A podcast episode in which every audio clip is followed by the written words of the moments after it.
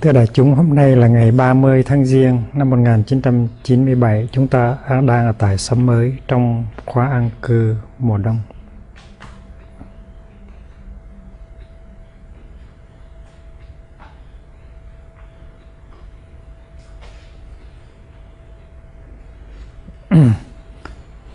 Năng lượng của chánh niệm nó có một cái công năng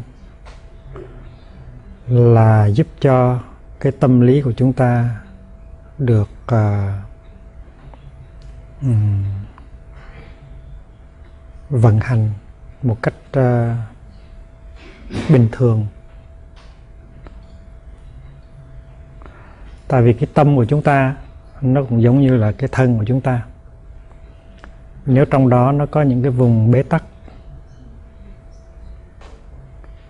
thì nó sẽ sinh ra bệnh.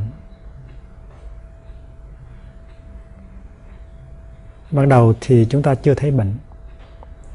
Nhưng mà nếu có một sự bế tắc trong tâm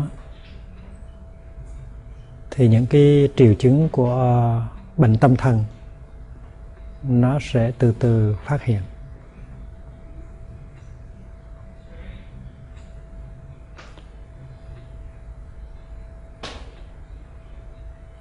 Và nếu chúng ta thực tập trước để cho cái sự, để cho cái sự bế tắc đó đừng có xảy ra.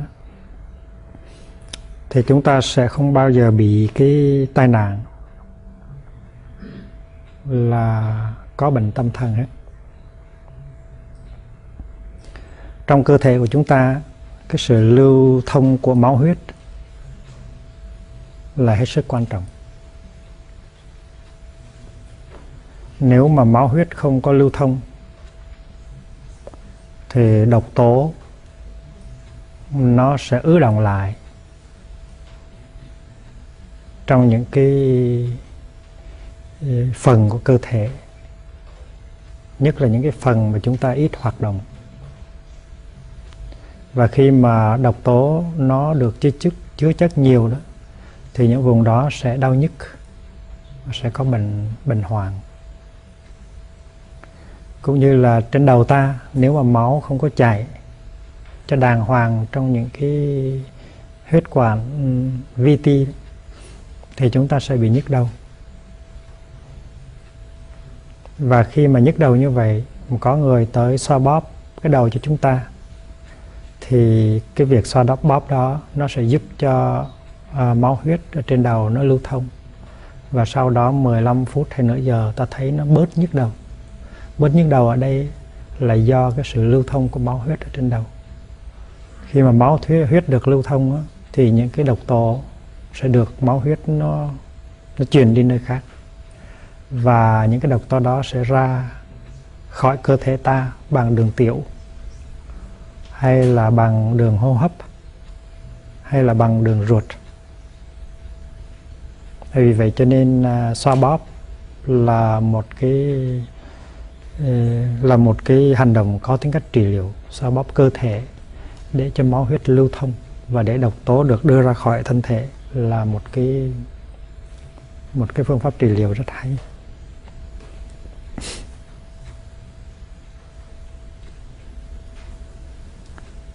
Tiếng uh, tiếng hán việt là án ma án ma pháp. Án tức là ấn xuống.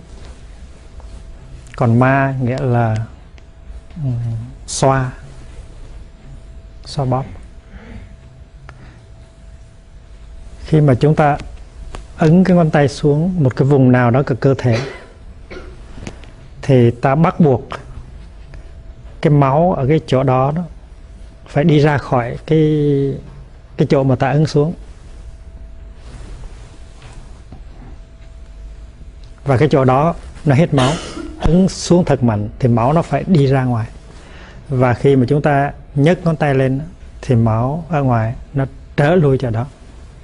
Và nếu chúng ta tiếp tục cái hành động đó nhiều lần đó, thì là ta đẩy cái máu cũ đi để cho máu mới đi vào lại. Và cứ tiếp tục làm như vậy thì nó sẽ có sự lưu thông tốt đẹp hơn. Là án ma pháp.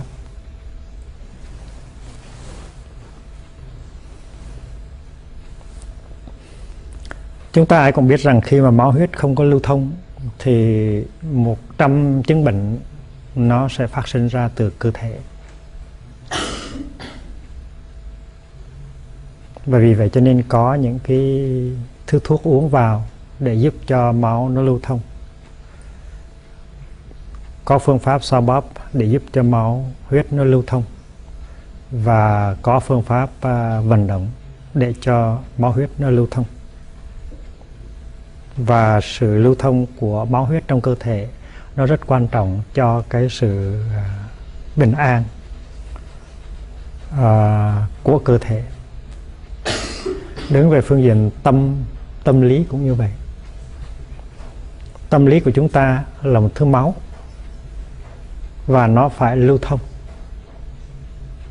Nếu nó bị dồn nén nếu nó bị bế tắc thì nó cũng tạo ra những cái triệu chứng um, bệnh hoạn. Và vì vậy cho nên phải có một phương pháp gọi là phương pháp uh, xoa bóp tâm lý. Làm thế nào để cho tâm lý nó đừng có kẹt nữa và có những cái và và có cái sự lưu thông ở trong trong tâm lý của chúng ta? Ví dụ như trong tâm lý của chúng ta có cái giận hay là cái sợ mà ta không có dám không có dám nghĩ tới không có dám nâng niu không có dám mời nó lên để mà nhìn mặt thì những cái hiện tượng gọi là uh, bế tắc của tâm lý nó bắt đầu nó xảy ra.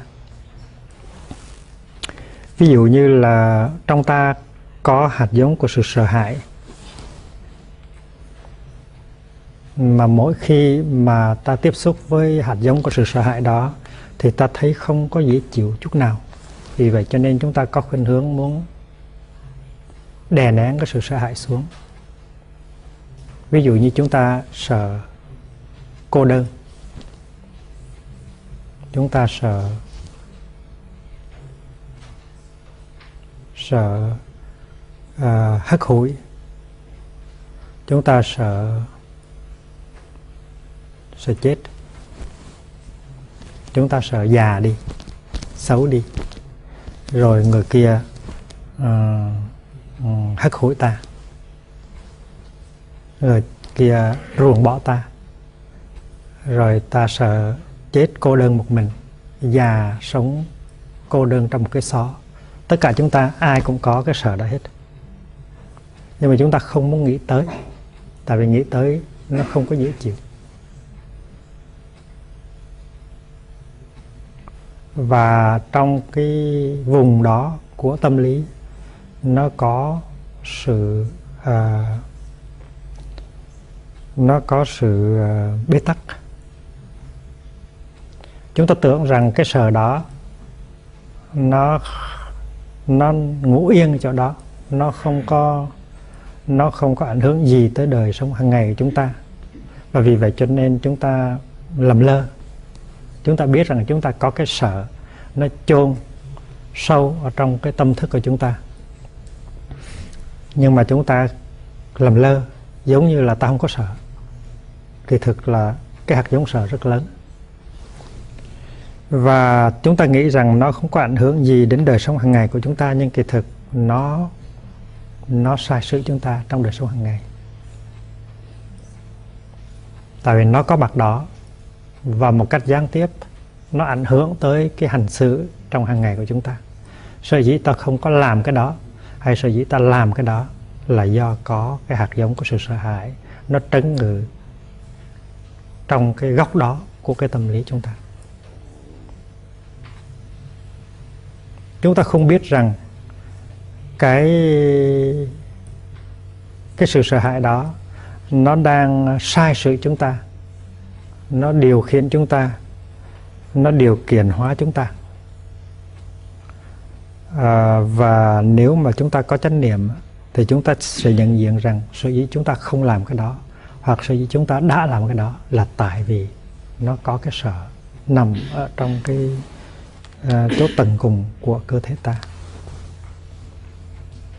bởi vì vậy cho nên đức thế tôn có khi dạy các thầy các sư cô đừng có nên à, để cho những cái hạt giống như vậy nó nằm yên và nó tạo ra cái sự bế tắc và phải tìm tới phải tiếp xúc nó phải nhận diện nó phải làm sao để cho nó uh, chuyển hóa nó lưu chuyển.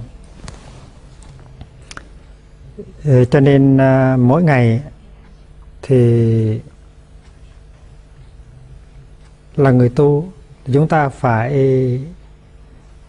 phải xoa bóp để cho những cái niềm đau, nỗi khổ kia nó nó nó nó chuyển hóa.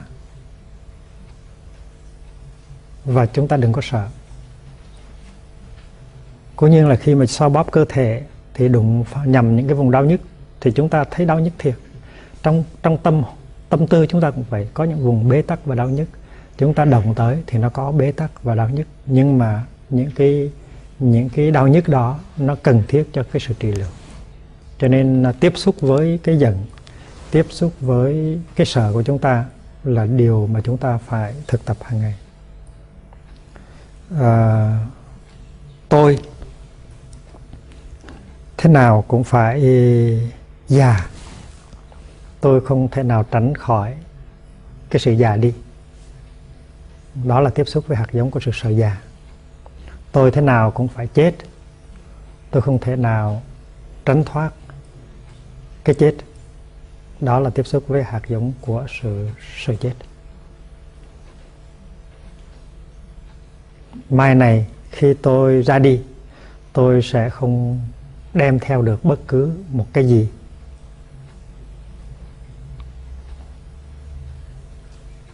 Đó là tiếp xúc với hạt giống của sự sợ hãi, cô đơn. Hiện bây giờ đây mình đang bám víu vào một người, hay đang bám víu vào hai người, hay đang bám víu vào ba người. Mình đang bám víu vào một cái danh, một cái địa vị, một cái lợi à, một cái hột xoàn. Mình nghĩ rằng tất cả những cái đó là cần thiết cho sự an ninh của mình, cần thiết cho hạnh phúc của mình. Nhưng mà sự thật là ngày mai khi mình ra đi, mình sẽ không đem theo được với mình bất cứ một cái nào hết, một cái gì hết, bất cứ một người nào hết. Dù người đó là người thương yêu nhất ở trên đời, một cái bằng cấp, một cái ờ, địa vị, một cái trường mục, mình sẽ đi hoàn toàn với hai tay trắng.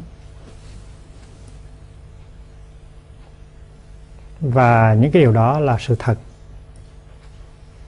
sự thật khách quan sự thật rõ ràng sự thật trắng trợn mà mỗi ngày mình phải đối diện với nó. Và như vậy tức là mình tiếp xúc với cái hạt giống của sự sợ hãi. Sợ hãi ừ, bệnh tật sợ hãi cái chết sợ hãi sự cô đơn sợ hãi cái sự mất đi những cái gì mà hôm nay mình triều mến mình thương tiếc. Chúng ta thấy có hai cái hai cái hiện tượng.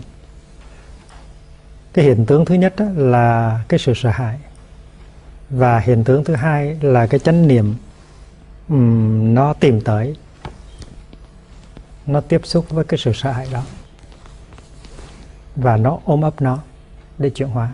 Thì chúng ta thấy chánh niệm tức là cái bàn tay làm việc xoa bóp. Cái bàn tay nó tới nó ấn và nó xoa nó bắt buộc máu ở chỗ đó phải lưu thông.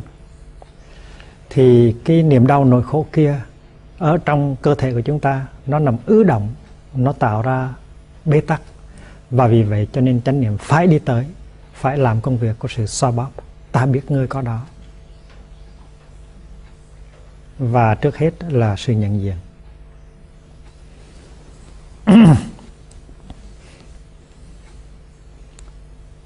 nếu chúng ta để cho cái sự sợ hãi sự đau buồn đó nó trở thành ra một khối bế tắc thì nó sẽ có tác động xấu trên cái ờ, đời sống hàng ngày của chúng ta. Và vì vậy cho nên chúng ta phải tìm cách trị liệu. Chúng ta ai cũng biết rằng à, cái tâm thức của chúng ta có hai phần. Một cái phần gọi là ý nó nằm ở trên và cái phần ta gọi là tàn nó nằm ở dưới.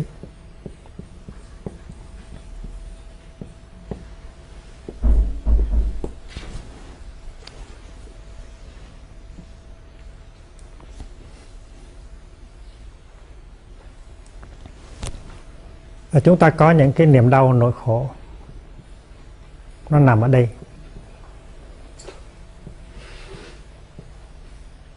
Và những cái niềm đau, nỗi khổ đó,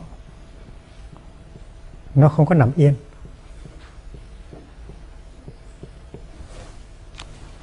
Nó đẩy, nó xô, nó tìm cách phát hiện. Và chúng ta sống đời sống hàng ngày không có chánh niệm. Cho nên những cái niềm đau nỗi khổ đó nó càng ngày nó càng lớn.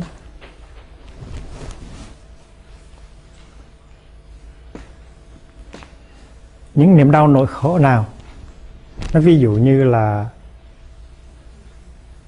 tuyệt vọng, sợ hãi,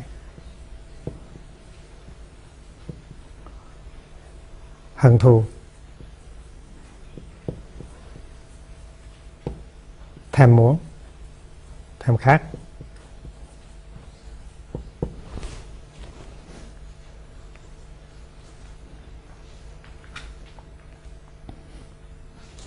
chúng ta biết rằng những cái khối, những cái khối độc tố đó, nó có ở trong tâm chúng ta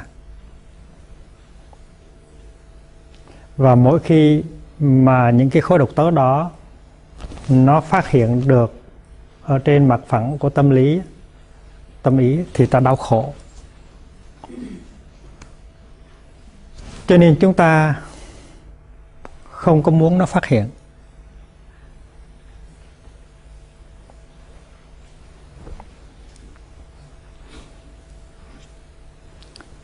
Muốn cho những cái khối đau buồn, sợ hãi này không xuất hiện thì chúng ta thường áp dụng cái phương pháp gọi là đè nén hoặc là ngăn ngăn cản.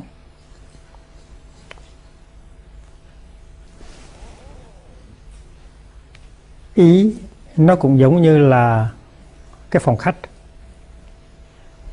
Và tàn nó giống như là nhà kho. Và để cho những cái khối đau khổ này nó đừng có lên ngồi ở trên phòng khách thì chúng ta tìm cách uh, chiếm phòng khách bằng cách mời những cái cái mà chúng ta muốn vào phòng khách. Ví dụ như là chúng ta chúng ta giải trí, chúng ta tìm cách giải trí. Chúng ta đưa vào trong cái phòng khách này một cái một cái máy truyền hình và mở cái máy truyền hình đó ra. Thì chúng ta có một cái phim cái phim nó diễn ra? Hay là chúng ta đọc một cuốn tiểu thuyết? Thì chúng ta đọc um, trong cái thời gian mà chúng ta mãi mê đọc cuốn tiểu thuyết đó thì cái phòng khách của chúng ta nó bị chiếm cứ. Và khi mà phòng khách bị chiếm cứ thì những cái người cái người khách khác không có vào được. Trong suốt thời gian chúng ta coi một chương trình vô tuyến thì vậy cũng vậy. Cái phòng khách này bị chiếm cứ thành ra những anh chàng này không có thể leo lên được. Hay là trong trường hợp chúng ta đọc một cuốn tiểu thuyết á, thì cái phòng khách này cũng chiếm cứ những anh chàng này không có cơ hội lên được. Và nếu mà không có tiểu thuyết không có tivi thì chúng ta tìm những cách khác chúng ta nhấc điện thoại lên ta nói chuyện. Và nói chuyện trong khi nói chuyện với người khác thì mình để hết tất cả ý vào chỗ này rồi thì những anh chàng này không có leo lên được. Và nếu không có điện thoại người kia không có nhà thì chúng ta phải tìm cách khác. Chúng ta vô garage lấy xe hơi, lái đi đi đâu cũng được. Miễn là đừng ngồi một mình với cái phòng khách trống. Tại vì ngồi một mình với cái phòng khách trống thì những anh chàng này nó sẽ nó sẽ trồi lên. Đó là trường hợp của rất nhiều người trong cái xã hội chúng ta.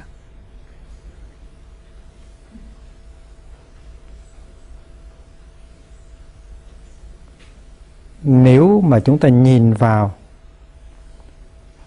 từng trường hợp của con người sống trong xã hội ngày hôm nay, thì chúng ta thấy rằng đó là cái sự thực tập của hầu hết mọi người. Chúng ta rất sợ cái phòng khách của chúng ta trống. Tại vì mỗi khi cái phòng khách của chúng ta trống, thì những anh chàng ghê gớm ở dưới này tìm cách nó chung lên. Mà nó chung lên, nó ngồi đây thì mình rất đau khổ. Những cái khối tuyệt vọng những cái thèm khát, những cái sợ hãi, những cái hận thù, những cái ganh tị, những cái tư tưởng hắc ám ở trong ta, nó trồi lên. Và vì vậy cho nên, xâm chiếm phòng khách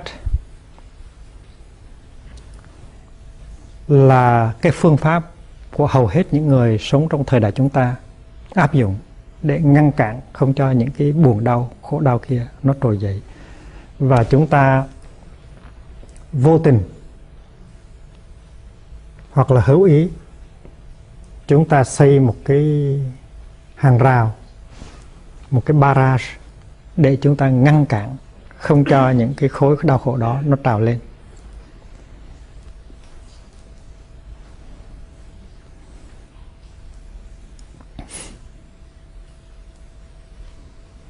Và khi mà chúng ta dồn ép như vậy thì chúng ta tạo ra một cái thế, một cái tình trạng gọi là bế tắc của tâm lý. Nó lên, ta khổ, nhưng mà nó lên được thì nó đỡ.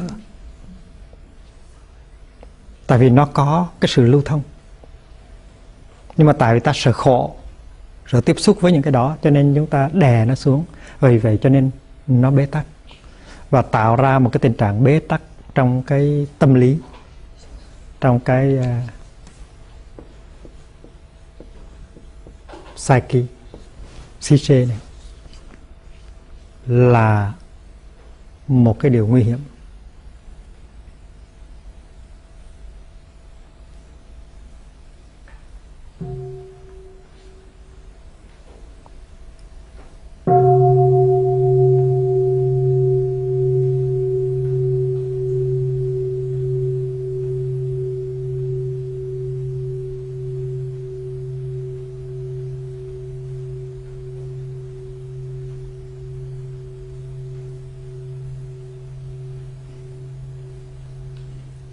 Tình trạng à, không lưu thông của tâm lý the bad circulation of the psyche.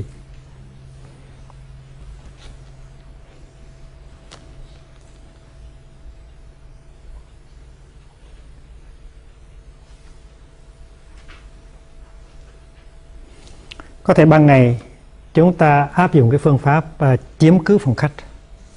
Nhưng mà ban đêm ban đêm thì ta ngủ, và ta đâu có thực tập được cái chuyện chiếm cứ phòng khách. Cho nên khi mà chúng ta chập mắt đi, thì những cái khối khổ đau này nó bắt đầu, nó trồi lên. Và chúng ta có ác mộng. Cho ta đau khổ. Rồi chúng ta sợ hãi. Sợ hãi cái chuyện đi ngủ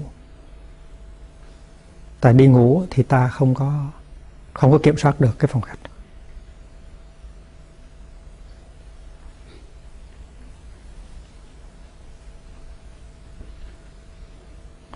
Rồi những cái những cái khối đau khổ trong này, nó bị bế tắc, nó tạo ra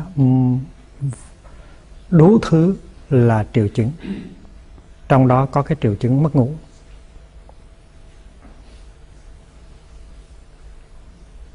Triệu, triệu chứng mất ngủ triệu chứng trầm cảm.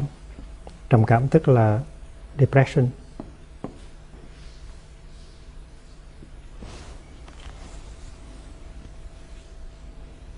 Mà tất cả đều do cái sự kiện là những cái hiện tượng tâm lý của chúng ta bị cấm cản không có được lưu thông.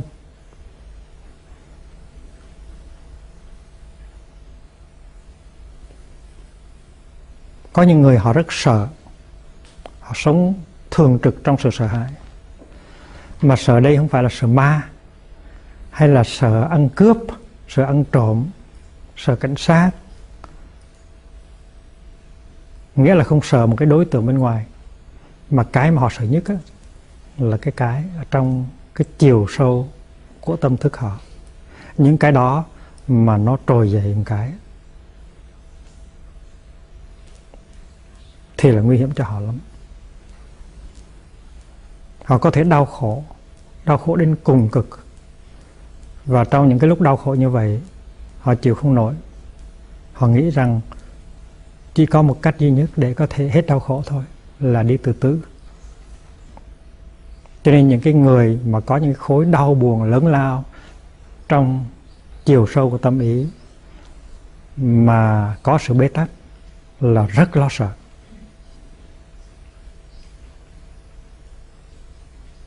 Họ lo sợ chính cái tâm lý của họ chính những cái khối à, đau buồn đen tối ở trong cái chiều sâu tâm thức của họ.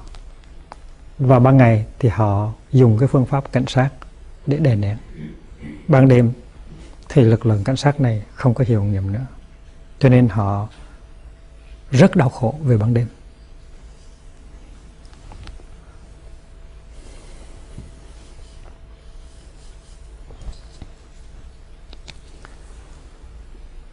Những cái người khách mà họ mời vào trong ban ngày á, là những phim ảnh này. Những tiểu thuyết này. Những câu chuyện này.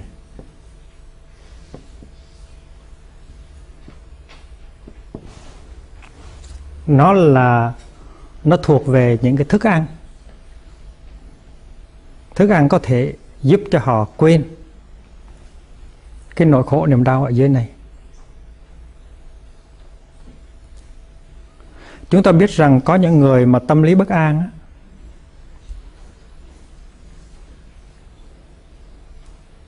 mỗi khi họ thấy cái niềm bất an bắt đầu cực quậy và muốn trồi lên thì họ làm gì? Có nhiều người họ vô bếp, họ mở tủ lạnh.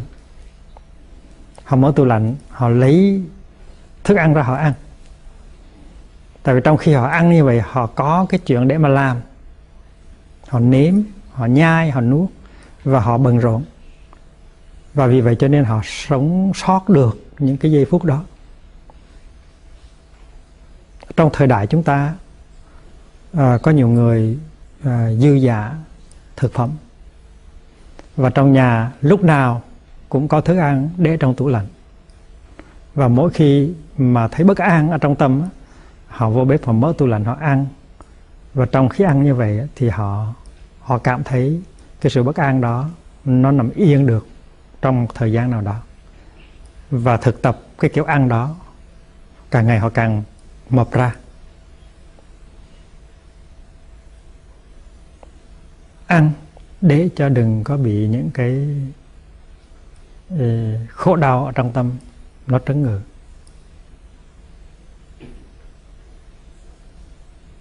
Ăn mà không có ngưng lại được. Đó là cái chứng bệnh của rất nhiều người trong cái xã hội tiêu thụ ngày hôm nay. Trong khi đó ở các nước uh, chậm phát triển có đâu mà ăn đâu có cái tủ lạnh có sẵn thức ăn. Thành ra những lúc đói phải đi kiếm việc phải đi xin việc phải khuân vác phải quét chợ phải làm đủ thứ. Thì trong những lúc đó thì đâu có thì giờ để mà ngồi mà ngầm nhấm cái niềm đau nỗi khổ của mình cho nên những cái lúc đó làm việc cực nhọc à, tiêu tiêu xài cái năng lượng của thân thể thành ra đỡ lắm. Những cái người mà đang bị bệnh bệnh tâm lý nếu à, được đưa ra để làm công việc lao động thì nó sẽ đỡ, được đỡ khổ nhiều lắm. Nhưng mà nếu những người đó giàu có tiền bạc có thức ăn thì họ lâm vào tình trạng rất khó khăn. Ở đây chúng ta không có ăn những thức ăn gọi là đoàn thực. Chúng ta ăn những thức ăn gọi là uh, xúc thực. Chúng ta coi phim chúng ta đọc tiểu thuyết chúng ta đọc báo chúng ta nói chuyện. Chúng ta uh, chúng ta đi dự nhạc hội. Chúng ta đi khiêu vũ. Chúng ta đi cine thì trong khi mà tiêu thụ những cái sản phẩm có độc tố như vậy thì chúng ta đưa vào trong tàn thức những cái độc tố đó. Và những độc tố đó càng ngày càng làm cho những cái niềm đau nỗi khổ này nó tăng tiến lên. Ví dụ trong khi coi phim thì chúng ta à, chúng ta ưa thích những cái cảm giác mạnh như là sợ hãi, hồi hộp. Bởi vì phim mà không có sợ hãi, hồi hộp, hay là đánh động cái sự thèm khát, tuyệt vọng hay hận thù của mình, thì phim không có hay. Phim phải có mấy cái này mới hay, mới là hấp dẫn. Người ta sống trong da thịt của cái nhân vật chính.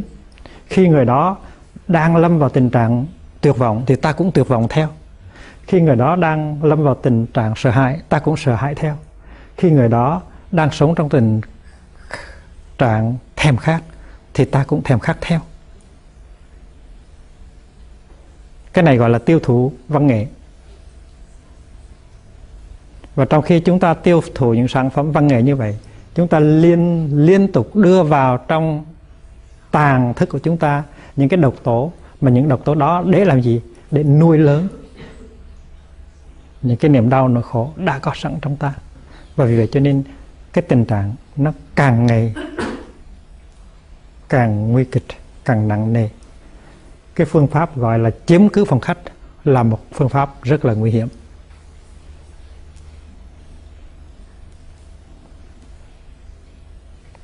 Mà những cái người đau khổ quanh ta, họ đang làm như vậy, họ đang làm như vậy.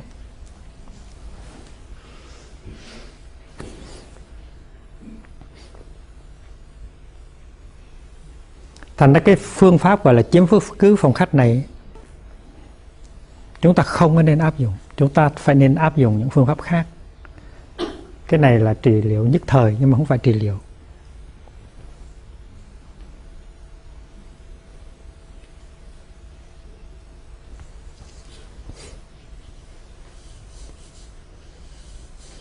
Theo phương pháp của bụt đó, thì là mình phải giữ giới. Phải thực tập năm giới quý báu. Nghĩa là thấy tình trạng của mình nó đã xấu như thế này rồi, thì phải lập tức chặn đứng lại những cái nguồn thực phẩm độc hại. Và giới thứ năm là giới rất quan trọng, đứng về phương diện gọi là tiêu thụ. Giới thứ năm, tức là phải có can đảm chấm dứt cái nguồn thực phẩm nó đem vào độc tố trong cơ thể chúng ta giới thứ tư cũng vậy, giới thứ ba cũng vậy, giới thứ hai cũng vậy, giới thứ nhất cũng vậy. Tất cả năm giới đều có mục đích chặn đứng những cái nguồn thực phẩm độc hại. Nhưng mà nếu nếu mà để cái phòng khách trống không, thì nó nguy hiểm lắm. Do đó cho nên phải làm thế nào để trong phòng khách chúng ta nó có được những cái người khách mà không có đưa vào độc tố? Ví dụ như khi chúng ta ngồi nghe pháp thoại. Khi mà chúng ta ngồi nghe pháp thoại, thì trong phòng khách của chúng ta, nó có những người khách rất là quý. Đó là những cái những cái tư tưởng, những cái ước nguyện nó lành mạnh mà ta tiếp nhận trong suốt thời gian ngồi nghe pháp thoại. Pháp đàm cũng vậy. Trong khi đi thiền hành cũng vậy. Chúng ta được tiếp xúc với tăng thân chúng ta được tiếp xúc với thiên nhiên. Và cái phòng khách của chúng ta đang tiếp những người khách rất là quý. Và ta có thể tiếp được các vị bồ tát các vị à, giác ngộ ở trong tâm tưởng của chúng ta. Là ngồi nói chuyện với một sư cô một sư chú à, có hạnh phúc có chánh niệm um, trong cái đời sống tu tập hàng ngày thì mình đang được tiếp xúc với những cái loại thực phẩm mà nó nuôi dưỡng mình. Và đó là um, thực tập năm giới. Thực tập năm giới nghĩa là chấm dứt những cái nguồn thực phẩm độc hại và bắt đầu à, tiếp xúc với những nguồn thực phẩm mà lành mạnh.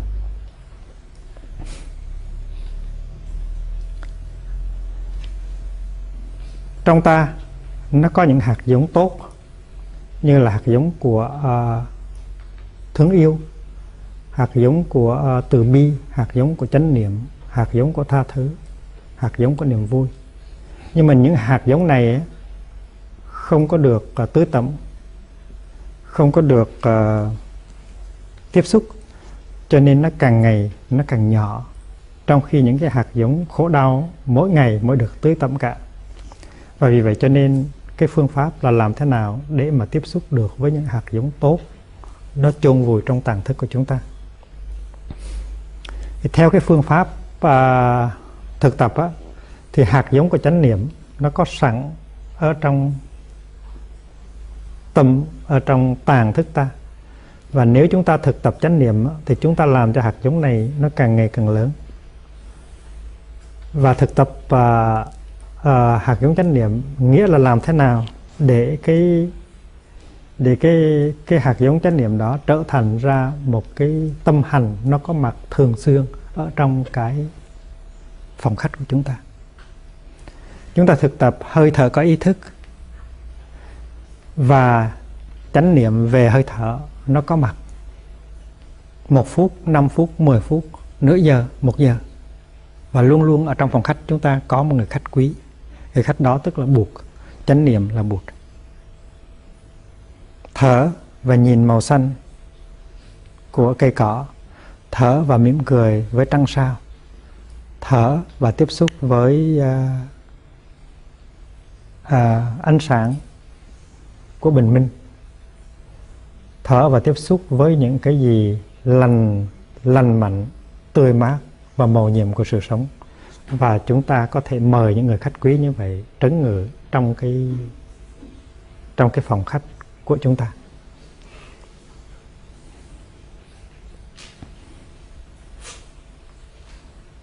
Tự đặt mình vào một khung cảnh một khung cảnh tốt như là khung khung khung, khung cảnh của một uh, một tăng thân. Trong khung cảnh của một tăng thân thì chúng ta thấy có nhiều người có hạnh phúc. Chúng ta thấy trong cái khung cảnh của tăng thân đó, không có những cái điều kiện xấu, nó không có những cái nguồn lương thực xấu. Trong một tăng thân như thế này, chúng ta không có tiêu thụ những sản phẩm có độc tố. Chúng ta ăn chay. Chúng ta không có coi những cái phim ảnh độc hại. Chúng ta không có đọc những cái sách vở độc hại.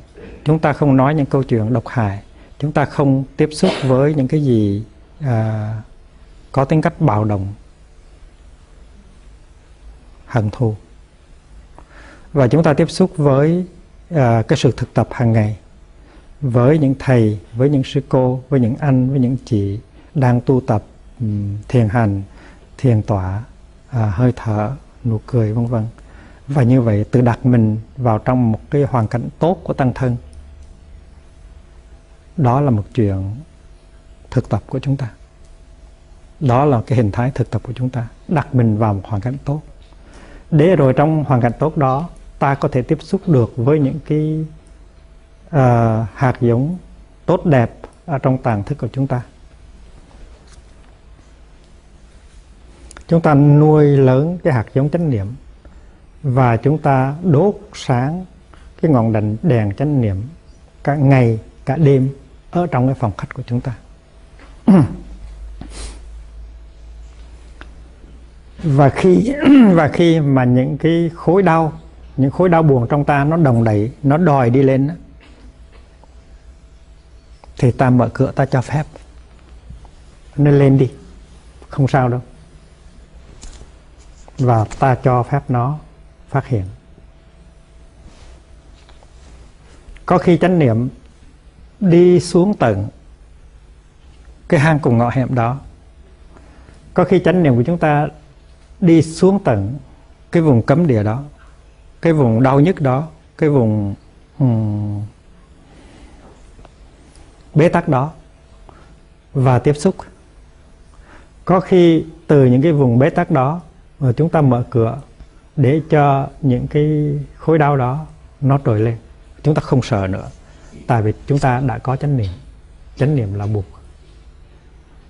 Cho nên khi mà cái khối đau nó đi lên, thì chúng ta phải có can đảm. Và chúng ta nhận diện khối đau đó, và chúng ta ôm ấp khối đau đó ở trong cái vùng chánh niệm của chúng ta.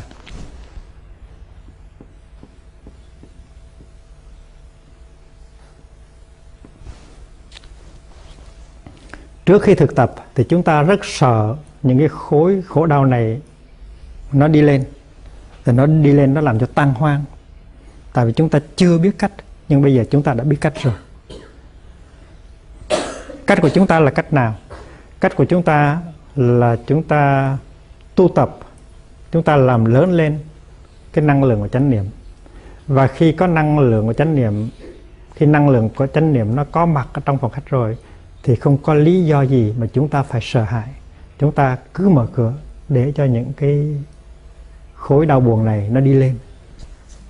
Chúng ta không có đè nén không có uh, tranh đấu với nó nữa. Chúng ta cho nó đi lên và chúng ta mở rộng hai cái vòng tay chúng ta để ôm ấp lên nó.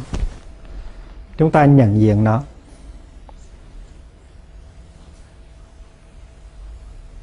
Nó là chúng ta. Nó chính là chúng ta chúng ta nhận diện đó. Chúng nó ta nói tội nghiệp quá. Và chúng ta ôm lên nó. Mà cái năng lượng chánh niệm càng mạnh thì cái sự ôm ấp và vỗ về đó nó càng có hiệu nghiệm. Mà muốn cho năng lượng lượng chánh niệm mạnh đó, thì mỗi ngày ta phải ta phải thực tập thiền thở thiền đi thiền ngồi. Thiền thở thiền đi thiền ngồi thiền ăn thiền làm việc. Đó là những phương pháp để nuôi lớn chánh niệm. Và khi chánh niệm có mặt rồi thì không có lý do gì mà ta phải sợ hãi. Ôm ấp lên nó. Và sau một thời gian ôm ấp lên nó 5 phút, 10 phút, 15 phút, 20 phút thì nó nhẹ đi. Và cái khối đau này nó đi trở vào nó đi trở vào ở trong tàng thức. Nó đi trở vào trong tàng thức. Nó chưa chuyển hóa. Nhưng mà nó có nhẹ hơn lên được một chút. Ví dụ như một phần ngàn.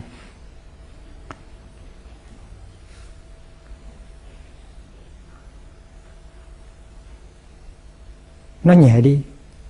Thế nào nó cũng có nhẹ đi tại vì trong khi mà cái vùng năng lượng của chánh niệm ôm ấp nó,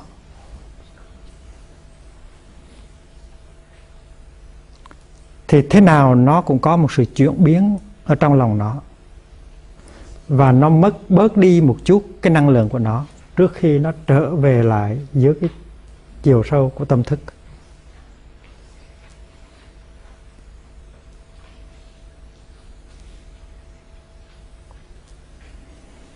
Cho nên khi mà ông thầy tu mỗi ngày ngồi yên và nói rằng, tôi thế nào cũng phải già, tôi không thể nào tránh thoát cái già. Tôi thế nào cũng phải chết, tôi không thể nào tránh thoát cái chết. Thì như vậy nghĩa là ông thầy tu cho phép mời cái cái khối sở đó lên và dùng năng lượng của chánh niệm để ôm ấp cái nỗi sợ đó. Và sau 5 phút 10 phút thì khối sợ đó đi trợ lui lại trong chiều thao tâm thức nhẹ hơn một chút. Và nếu mình làm ngược lại, tức là mình chần đứng đó không cho nó lên, thì càng ngày nó càng lớn. Mà có một điều đã xảy ra là mình đã cho phép cái tâm hành này nó lưu thông như là máu huyết ở trong cơ thể. Và ngày mai lại ông thầy tu cũng ngồi xuống và nói rằng tôi thế nào cũng phải già tôi không thể nào tránh khỏi cái sự già. Tôi thế nào cũng phải bệnh tôi không có thể nào tránh khỏi được sự bệnh. Tôi thế nào cũng phải chết tôi không thể nào à, thoát khỏi cái chết. Đó là sự thực tập. Và thực tập với cái gì? Với năng lượng chánh niệm. Nếu không có năng lượng chánh niệm thì khi mà cái sợ đó lên thì nó làm cho mình đau khổ vô cùng nhưng mà nhờ có năng lượng chánh niệm, thành ra năng lượng chánh niệm ôm lấy cái sợ đó. Và sau một thời gian 5 phút hay 7 phút, thì cái sợ đó trở lui lại cái vị trí của nó trong tàn thức, yếu đi một chút một chút xíu thôi. Và ngày mai, ông thầy tu sẽ làm lại cái điều đó. Và nhờ cái sự thực tập đó mà ông thì tu tạo ra được cái tình trạng à, lưu thông tốt của tâm lý.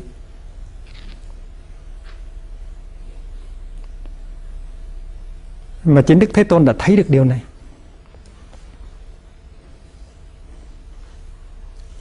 Tại vì sự thực tập yoga là vận hành về cơ thể cũng như về tâm lý nó phải có sự vận hành.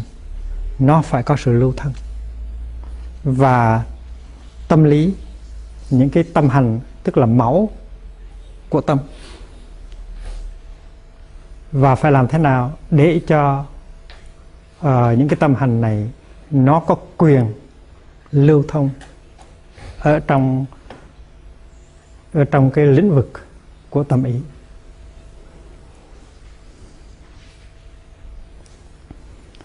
Nếu chúng ta giữ lại được cái niềm đau nỗi khổ này lâu hơn một chút, ôm ấp nó lâu hơn một chút và dùng cái năng lượng chánh niệm để nhìn sâu vào trong lòng của cái tâm hành này, thì chúng ta chuyển hóa nó được nhiều hơn.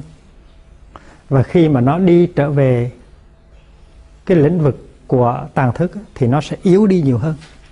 Nhưng nội một cái chuyện ôm lấy nó một vài phút và nhận diện nó trước khi buông cho nó trở về đã có ích lợi nhiều rồi cái lời đó gọi là tạo ra cái tình trạng à, lưu thông của tâm lý. Thì ai là những người sắp sửa bị những cái bệnh tâm lý? Ai là những người có những cái niềm đau nỗi khổ mà rất sợ hãi không có muốn không có dám để cho nó trồi lên? Thì phải áp dụng cái phương pháp này. Rất hay. Tức là phải tới với tăng thân phải thực tập đi thiền hành ngồi thiền tọa thực tập quán niệm hơi thở. Thực tập nuôi dưỡng chánh niệm. Và khi có chánh niệm đó rồi, thì mình mở cửa cho những khối đau này đi lên, đừng có sợ. Sống với tăng thân lại còn có cái hay nữa. Là nếu mình chưa vững lắm, mình đã có một ít chánh niệm rồi, mình sẵn sàng mở cửa cho nó đi lên, nhưng mình còn hơi ngán thì mình nhờ, mình mời một thầy, một sư cô, một thiền sinh khác, hiểu mình, thương mình, ngồi chung với mình. Có thể mình vừa nắm tay người đó, mình vừa thở, và mình mở cửa. Tại vì luôn luôn khi có một thiền tri thức ngồi bên mình nói, chị sẽ im trời cho em, anh sẽ im trời cho em em cứ mở cửa cho nó lên đi, không sao. Và cái năng lượng chánh niệm của em có thể là đủ mà trong trường hợp năng lượng của em chưa đủ thì có chị đây? Không có sao hết. Đó là cái sự hồ niệm của tăng thân hồ niệm. Hồ niệm tức là cái chánh niệm uh, nó yểm trợ cái chánh niệm kia.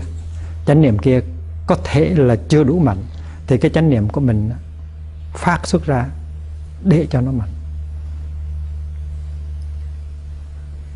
Cũng như là một cái bình à, ắc quy mà nó không có đủ điện để làm sáng lên cái bóng đèn đó thì mình có bên cạnh một cái bình ắc quy khác. Mình truyền cái điện này sang cái điện kia.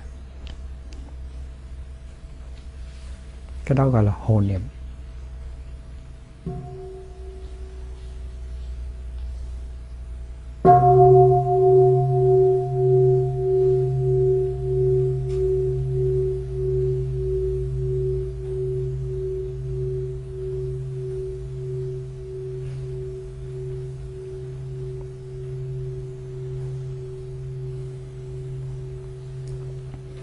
Có những cái niềm đau nỗi khổ mà một mình mình mình chịu không nổi. Nhưng mà khi mình ở trong một cái tăng thân, có sự hiểu biết, có sự thương yêu, có cái sự, gọi là, liên đới, solidarity, thì mình thấy mình mạnh hơn, mình có khả năng chịu đựng được những cái khổ đau, những cái khó khăn đó. Thì nếu mình một mình thì cái năng lượng của mình không đủ. Nhưng tại vì mình không phải một mình cho nên mình tiếp nhận được cái năng lượng của các bạn tu. Cái đó gọi là hồn niệm.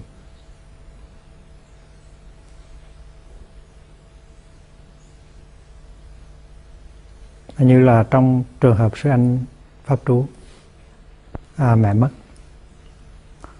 Nếu mà mẹ mất trong cái tình trạng mà sư anh ở một mình thì chắc có thể là sẽ khó khăn hơn nhưng mà có một cái tăng thân. Bao quanh. Chăm sóc. Nâng đỡ. Yểm trợ. Vì vậy cho nên sư anh có thêm được sức mạnh để đối phó với tình trạng rất khó khăn. Rồi thì khi mà sư chị trí giác điện thoại về Việt Nam, thì ờ, ờ, ở Việt Nam ờ, sư cô Giới Minh thầy Quảng Hòa thầy Minh Tánh à, ờ, mới à, gửi phát qua và nói rằng được tin thì các vị ở bên đó chuẩn bị để đi về à, Trà Vinh để mà lo tang lễ. Thì sư anh pháp trú mới thấy rõ ràng là mình không phải là một mình mình bao bọc mình đang được bao bọc bởi một tăng thân lớn và tăng thân cho mình rất nhiều năng lượng. Và vì vậy cho nên uh, sư anh pháp trú uh, à, đang đi qua đã đi qua những cái ngày khó khăn nhất của mình uh,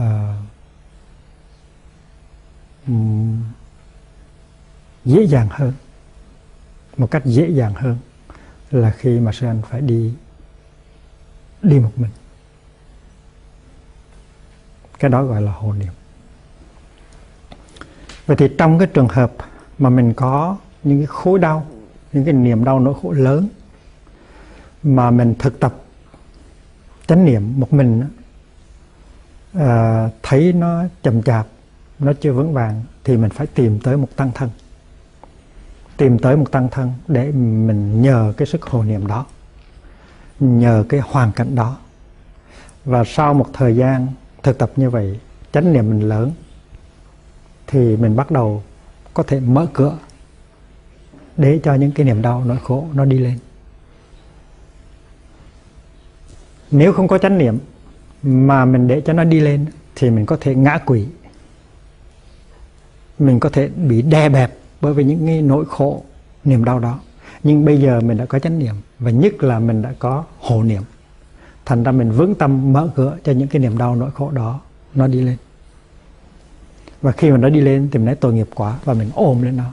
Tại vì nó chính là mình. Đó là nguyên tắc à, bất nhị.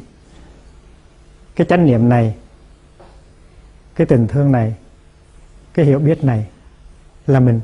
Mà cái tuyệt vọng kia cái sợ hãi kia cái hận thù nọ cũng là mình. Và chính mình ôm lấy mình cũng như là mẹ ôm lấy con. Mẹ với con là một.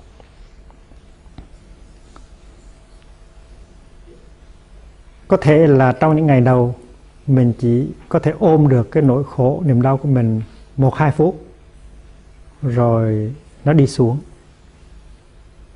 Trong khi đó mình đọc kinh hay là mình nghe pháp.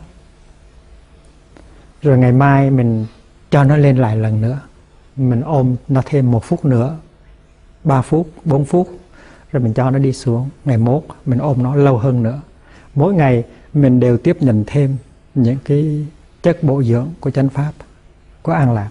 Mỗi ngày mình chế tác thêm năng lượng chánh niệm và mỗi ngày mình trở thành mạnh hơn, có khả năng hơn để ôm ấp và chuyển hóa những cái nỗi đau, niềm đau, nỗi khổ của mình. Và mình tạo ra được cái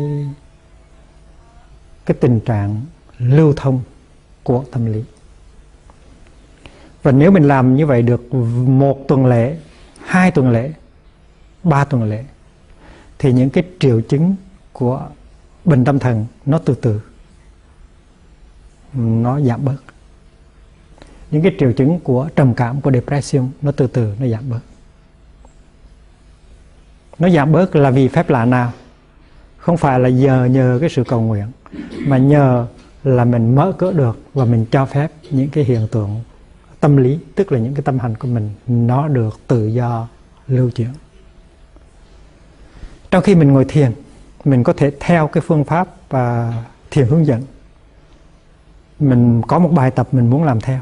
Nhưng mà nửa chừng bài tập, nếu mà cái niềm đau nỗi khổ nó trồi dậy, mà nếu nếu mình có thể tiếp tục được cái bài cái bài cái bài thiền hướng dẫn đó thì mình tiếp tục. Nhưng mà nếu cái niềm đau nỗi khổ này nó lớn quá, nó đòi mình phải chú ý tới nó, thì mình có thể để cái bài tập hướng dẫn để thiền tập hướng dẫn sang một bên mình ôm lên nó thôi được rồi.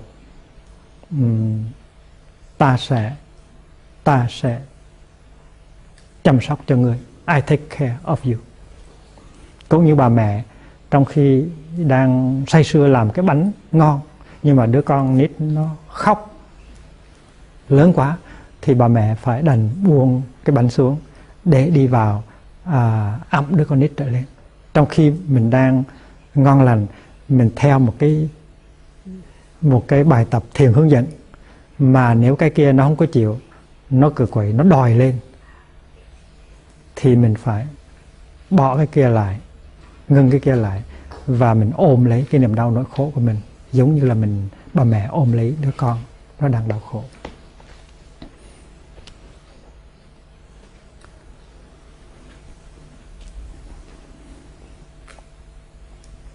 Ngày hôm kia có một người thợ, một ờ, một một ông technician ừ, tới chữa cái máy ờ, photocopy. Ở Phương Khê. Mà ông ta giỏi lắm, còn trẻ nhưng mà giỏi lắm.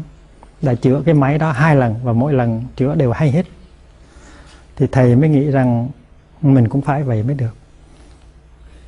Mình là người tu mà khi mình được nhờ phải tới chữa một cái máy hư, tức là có một người có những cái niềm đau, nỗi khổ mà không có giải quyết được mà cần tới mình thì mình tới, mình cũng phải có cái khả năng để mà trị liệu và giúp đỡ cho người kia. Tại mình ở đây là để học cái đó. Mà sau khi cái chuyên viên đó đã chữa xong cái máy của, thầy rồi và thầy in được rồi thì thầy nói ông giỏi quá vous êtes à, ông đã được à, à, huấn luyện ở đâu ở bên Tokyo hay là ở Pháp? Nói là tôi được huấn luyện tại Pháp. Thì nếu một sư cô sư chú được à, một người cầu cứu mà tới có thể tháo gỡ lắp chùi rửa làm mới được cho người đó thì như vậy là sư cô sư chú là một uh, một chuyên viên giỏi. Và người ta hỏi được uh, uh, huấn luyện tại đâu?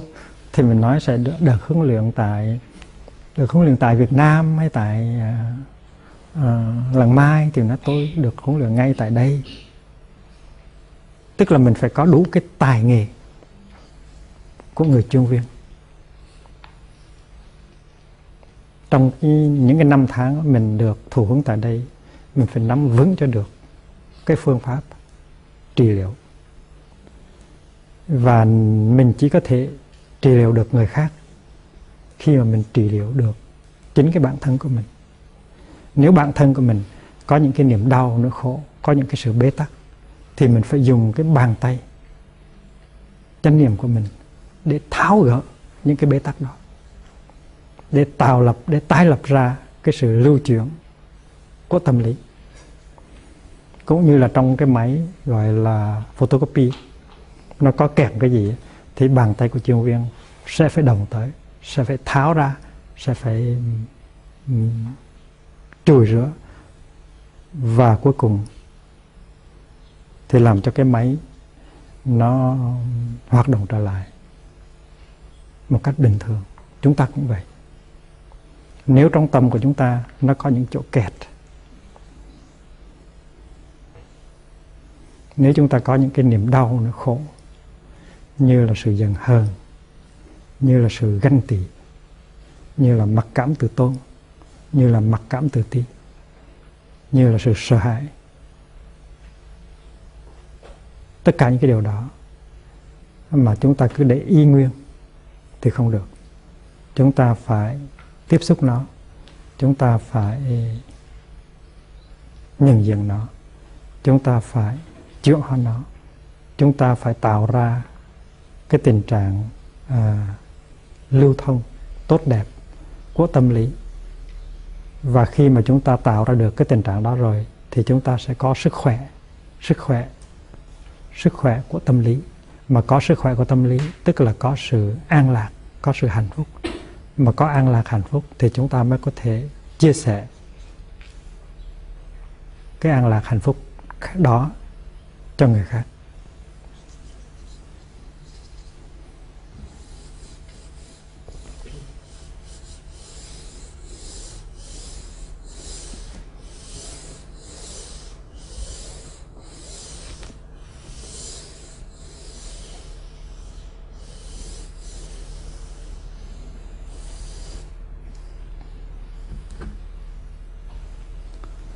Trong 16 cái phương pháp thở mà Đức Thế Tôn chỉ dạy,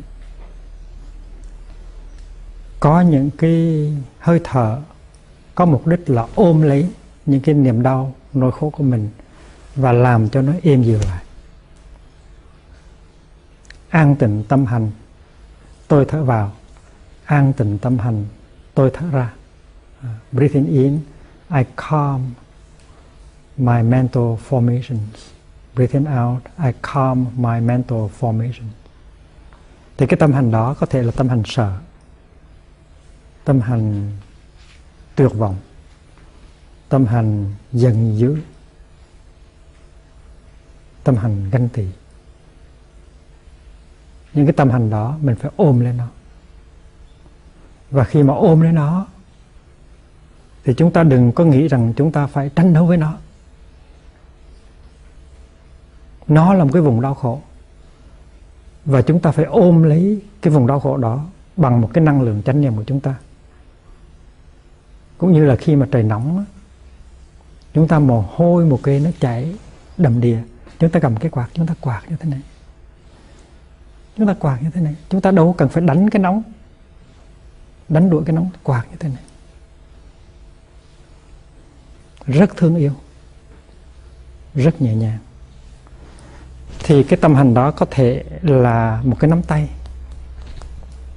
là cái giận, là cái bực bội, là cái lo buồn. Thì mình ôm lấy nó như thế này, cái bàn tay khác nó ôm lấy nó như thế này.